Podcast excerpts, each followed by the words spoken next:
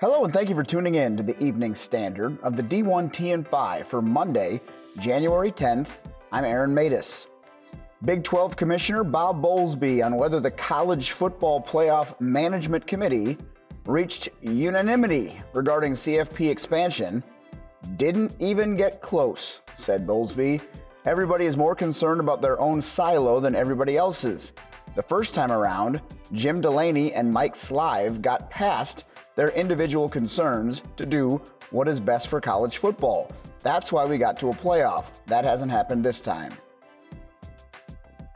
S E C Commissioner Greg Sankey weighs in. I was in a meeting room. We blame a lot of people at the N C double A for various issues, and rightfully so. There's reasons for finger pointing, but we've met the enemy, and oftentimes that enemy is us. It was described that we are in overtime. This may be a nine overtime game where nobody can score a two-point conversion right now, but that doesn't mean you stop. On the S E C engaging in expansion talk, Sankey says it's an enormous give for the S E C. That give was because we have to have college football supported nationally. We don't need this. C F P Executive Director Bill Hancock notes the commissioners and Notre Dame A D Jack Swarbrick are still stuck on whether some conferences should have automatic qualifications into an expanded playoff, and which ones. Hancock also acknowledges it's getting late in the process for expansion to occur before two thousand twenty-six, but they're not closing any doors. Yahoo's Pete Thamel reports the synopsis of the C F P expansion conversation is that there's going to be another conversation. Bowls, A Qs, and revenue distribution are among the factors still in the way. Bill Hancock was optimistic. Bob Bowlsby was vocally frustrated. Supposedly another meeting in weeks. Western Michigan A D Dan Bartholomay will earn a base salary of two hundred ninety thousand dollars as part of a five-year contract outlined by a memo of understanding signed last month. Bartholomay also can make up to thirty thousand dollars more in bonuses based on academic and athletic successes. Additionally, he will receive six hundred fifty dollars a month for an automobile, a membership to Kalamazoo's Social Park Club, six thousand dollars a year for a golf membership, and he will be reimbursed up to twenty thousand dollars for moving expenses. If W M U parts ways with Bartholomay without cause, he would be owed the remainder of the contract. If Bartholomay leaves early, he would be responsible for paying the university the remainder of the contract.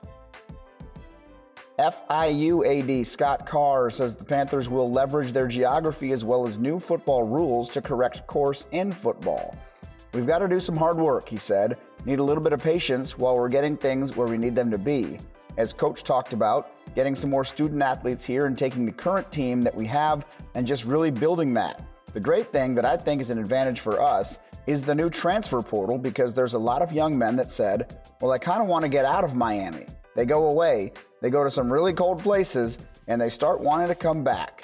Carr also rejects any narrative that characterizes F I U as another university's little brother, asserting, it all starts with your mindset and your attitude. There is no little brother. We're F I U.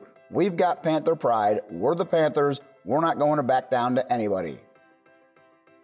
At this week's Virtual Issues Forum ahead of next week's N C double A convention, D one delegates will discuss potential changes for the N C double A Constitution and the next steps for the division.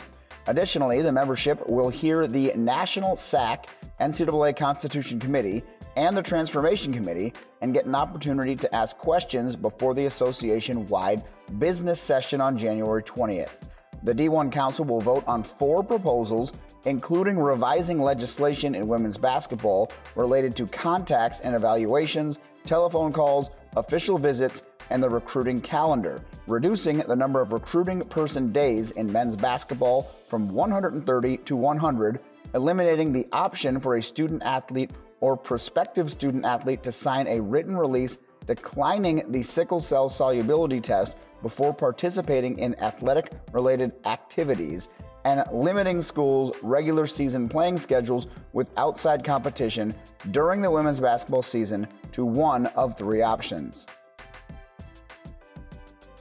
U S District Judge Michael Shea is suggesting mediation in a lawsuit filed by Hartford student athletes challenging the school's plan to transition from D one to D three. Shea has given both sides until January thirteenth to file objections if they are against mediation.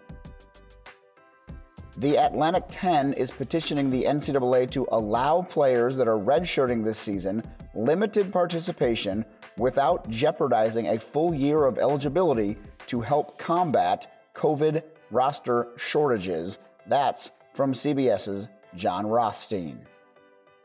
This and more in your D one Ticker email. I'm Aaron Matus, and this has been the Evening Standard of your D one T N five for Monday, January tenth. Thanks for listening.